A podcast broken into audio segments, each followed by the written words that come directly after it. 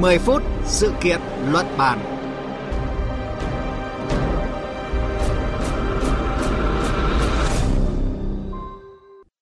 Kính chào quý vị và các bạn đang theo dõi chương trình 10 phút sự kiện luận bàn trên kênh Thời sự VV1. Thưa quý vị và các bạn, theo số liệu của cơ quan thống kê Hàn Quốc, năm 2022 vừa qua, nước này tiếp tục là nước có tỷ lệ sinh thấp nhất thế giới khi số con trung bình của một phụ nữ trong độ tuổi sinh sản đã giảm xuống còn 0,79. Con số này chưa bằng một nửa so với mức 2,1 cần thiết để duy trì dân số ổn định. Quá trình tiến nhanh tới một xã hội siêu già đang gây nhiều căng thẳng cho Hàn Quốc, từ phát triển kinh tế tới an sinh xã hội cho người cao tuổi. Nhưng vì sao Hàn Quốc đã sớm nhận thức được nguy cơ của một cuộc khủng hoảng dân số mà lại chưa thể đưa ra các biện pháp hiệu quả để ngăn chặn cuộc khủng hoảng này? Chúng ta sẽ cùng tìm hiểu vấn đề này trong chương trình 10 phút sự kiện luận bàn hôm nay.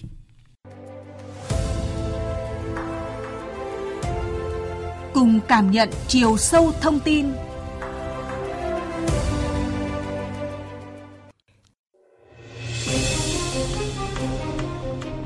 Hàn Quốc lần đầu tiên báo cáo giảm dân số tự nhiên vào năm 2020 và đến thời điểm này đã ghi nhận 38 tháng giảm dân số liên tiếp. Với số ca sinh tính trên một phụ nữ là 0,79, Hàn Quốc là quốc gia duy nhất có tỷ suất sinh dưới 1 trong số 38 quốc gia thành viên của Tổ chức Hợp tác và Phát triển Kinh tế.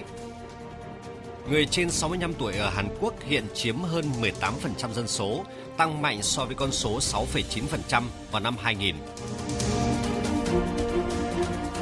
Tỷ lệ sinh thấp, tuổi thọ tăng cao đang khiến dân số Hàn Quốc bị già hóa một cách nhanh chóng. Trong khi đó thì ngày càng nhiều người Hàn Quốc lựa chọn không kết hôn hoặc là nếu kết hôn thì cũng không sinh con. Chúng tôi kết nối với phóng viên Bùi Hùng, thường trú Đại sứ Việt Nam tại Nhật Bản, theo dõi khu vực Đông Bắc Á để giúp chúng ta hiểu rõ hơn những gì đang diễn ra trong xã hội Hàn Quốc. Xin chào anh Bùi Hùng ạ. Xin chào biên tập viên Thúy Ngọc và, và quý vị. Thưa anh, theo số liệu của cơ quan thống kê Hàn Quốc thì có tới gần một nửa số cặp vợ chồng mới cưới ở nước này trong 5 năm trở lại đây không sinh con. Vậy vì sao lựa chọn sinh con lại khó khăn với các cặp vợ chồng trẻ Hàn Quốc như vậy ạ thưa anh? Ở trên thực tế thì cái dân số già hóa do tỷ lệ sinh giảm tại Hàn Quốc thì đã diễn ra từ chục à, năm nay chứ không phải là chỉ khoảng 5 năm trở lại đây đâu. À, nói thực ra thì không phải là cái vấn đề riêng của Hàn Quốc mà ngay cả những quốc gia có dân số trẻ cũng có dự báo sẽ rơi vào cái tình trạng trở thành quốc gia có dân số già. Theo tôi thì có một số nguyên nhân chủ yếu sau đây. À, thứ nhất thì tại Hàn Quốc cái chủ nghĩa tự do cá nhân ấy ngày càng trở nên rõ nét. À, tuy dân số là cái chủ đề mang tính xã hội là cái yếu tố duy trì sự phát triển của xã hội một cái xã hội bền vững ấy. Thế nhưng việc sinh con cái lại là vấn đề mang tính cá nhân. Hơn thế nữa thì giới trẻ của Hàn Quốc không coi đó là cái trách nhiệm mang tính xã hội. Vì vậy giới trẻ Hàn Quốc khi kết hôn với nhau à, có con hay không là cái điều mà không còn quan trọng. Mà điều quan trọng là à, họ à, thấy rằng cái cuộc sống của họ có thoải mái theo cách nghĩ của họ hay không. Đây à, theo tôi là một cái hệ lụy khó Ờ, có thể kìa, ờ, giải quyết ngay trong một cái thời gian ngắn. Thứ hai, à, theo tôi cái tỷ lệ sinh thấp phải được nhìn nhận ở dưới góc độ hệ quả chứ không phải là vấn đề nữa.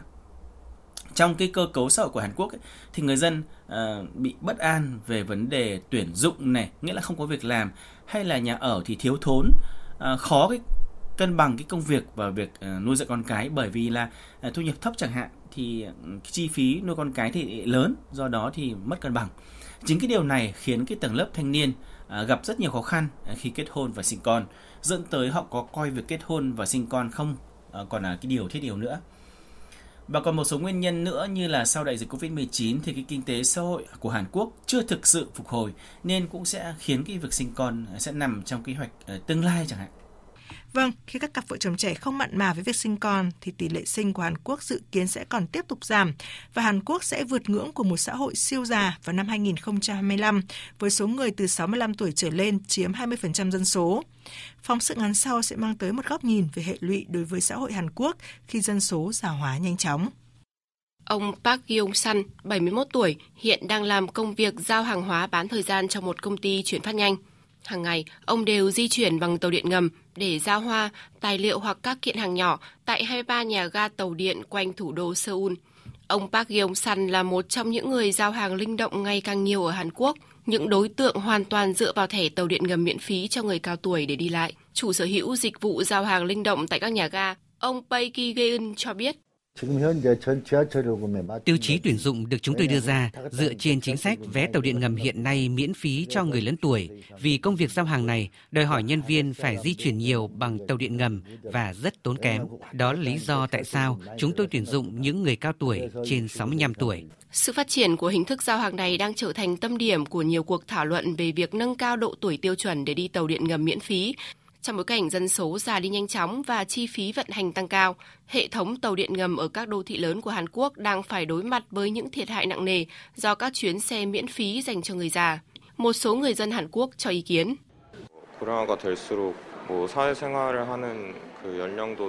Khi chúng ta đang trở thành một xã hội già hóa, độ tuổi lao động cũng sẽ tăng lên. Vì vậy tôi nghĩ rằng đó là một xã hội mà những người trên 65 tuổi và người cao tuổi vẫn sẽ tiếp tục sự nghiệp của họ. Vì vậy, việc nâng dần điều kiện cho các tiêu chuẩn phúc lợi như vậy là điều đúng đắn. Việc nâng độ tuổi tiêu chuẩn để được đi tàu điện ngầm miễn phí đang là vấn đề được tranh luận sôi nổi tại Hàn Quốc. Thế nhưng đó mới chỉ là một khía cạnh của câu chuyện chăm sóc cho người cao tuổi khi số người trên 65 tuổi chiếm tỷ lệ ngày một lớn trong xã hội Hàn Quốc. Thanh Bùi Hùng, cái việc tỷ lệ người trên 65 tuổi đang tiến tới con số 20% sẽ gây ra những cái vấn đề gì cho Hàn Quốc trong việc chăm sóc người cao tuổi ạ thưa anh? À, xét theo địa phương ấy thì từ 5 năm trước thì Hàn Quốc đã có 6 địa phương à, đã bước vào cái xã hội siêu già, nghĩa là những địa phương này có tỷ lệ người từ 65 tuổi trở lên à, đã vượt khoảng 20%. Từ năm 2021 thì là đầu tiên trong lịch sử Hàn Quốc thì dân số ở độ tuổi trên 65 đã vượt xa à, số dân ở độ tuổi dưới 15. Hàn Quốc dự kiến sẽ phải ờ, đối diện với hiện tượng già hóa dân số ngày càng trở nên nghiêm trọng à, đe dọa Hàn Quốc à, sẽ à, bên cái bờ vực thẳm về dân số. Như vậy thì ngân sách để chăm sóc người già sẽ tăng và gây khó khăn cho nền kinh tế nếu Hàn Quốc không cân đối được nguồn chi này. Thứ hai thì cái nguồn nhân lực cho việc chăm sóc người già sẽ rất là thiếu, gây ra sự phản ứng của người dân khi quyền lợi của họ không được đảm bảo. Thứ ba, do cái quyền lợi của người già không được đảm bảo thì khiến chính sách xây dựng một xã hội hạnh phúc của Hàn Quốc sẽ gặp nhiều khó khăn. Như vậy thì sự phát triển kinh tế hay là sự phát triển xã hội của Hàn Quốc thì sẽ bị chậm lại. Chúng ta biết là nguy cơ khủng hoảng dân số tại Hàn Quốc đã được cảnh báo từ nhiều năm trở lại đây khi mà tỷ lệ sinh liên tục suy giảm. Vậy thì vì sao Hàn Quốc chưa thể cải thiện được tình hình dù đã nhận diện được nguy cơ ạ? Hàn Quốc thì từ nhiều năm nay đã thực hiện nhiều chính sách nhằm cải thiện cái tình hình dân số ờ, già đi nhanh chóng nhưng tỷ lệ sinh ngày càng giảm.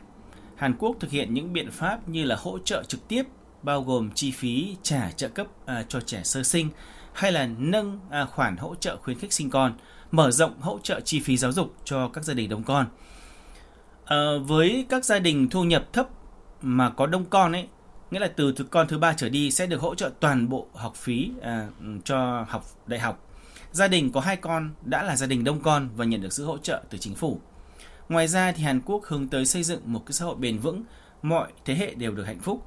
Theo đó thì trẻ em sẽ trở thành cái đối tượng được hưởng quyền lợi à, chính từ các à, đối sách à, hỗ trợ. Còn người già thì được đảm bảo thoải mái bằng cách có việc làm cho lương hưu, uh, cơ bản tăng này hay là được hưởng dịch vụ y tế chăm sóc tận nơi cho người cao tuổi. Tuy nhiên thì như chị vừa nói thì Hàn Quốc chưa thể uh, cải thiện được cái tình hình dân số uh, dù là đã nhận diện được cái nguy cơ và thực hiện tích cực các biện pháp như trên. Điều này như tôi đã nói ở trên thì sự thay đổi đã không còn phụ thuộc nhiều vào các chính sách ưu việt từ chính phủ nữa, mà nó lại phụ thuộc phần lớn vào ý thức hệ của giới trẻ liên quan đến sinh sản, hay nói cách khác là cái việc duy trì nòi giống và sự phát triển của xã hội. Có lẽ cùng với việc tăng cường giáo dục thì Hàn Quốc cũng cần phải có một cái thời gian để tư duy của giới trẻ sẽ hiểu, thấu đáo hơn về tầm quan trọng của việc sinh sản. Từ đó mới có thể thay đổi cái tình trạng hiện nay về dân số. Cảm ơn phóng viên Bùi Hùng đã chia sẻ với chúng tôi những thông tin vừa rồi. Thưa quý vị và các bạn, trong cuộc họp nội các để thảo luận các biện pháp nâng cao tỷ lệ sinh nhằm đối phó với khủng hoảng dân số, Tổng thống Hàn Quốc Yoon suk yeol đã cho biết trong vòng 16 năm qua, chính phủ Hàn Quốc chi tới gần 200 tỷ đô la để giải quyết các vấn đề về dân số. Dù vậy thì các biện pháp này đến nay vẫn chưa mang lại kết quả đáng kể khi Hàn Quốc liên tục phá kỷ lục về tỷ lệ sinh thấp trong 3 năm trở lại đây.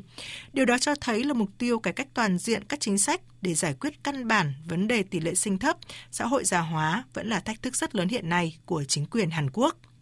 Chương trình 10 phút sự kiện luận bàn hôm nay kết thúc tại đây. Cảm ơn quý vị và các bạn đã quan tâm theo dõi.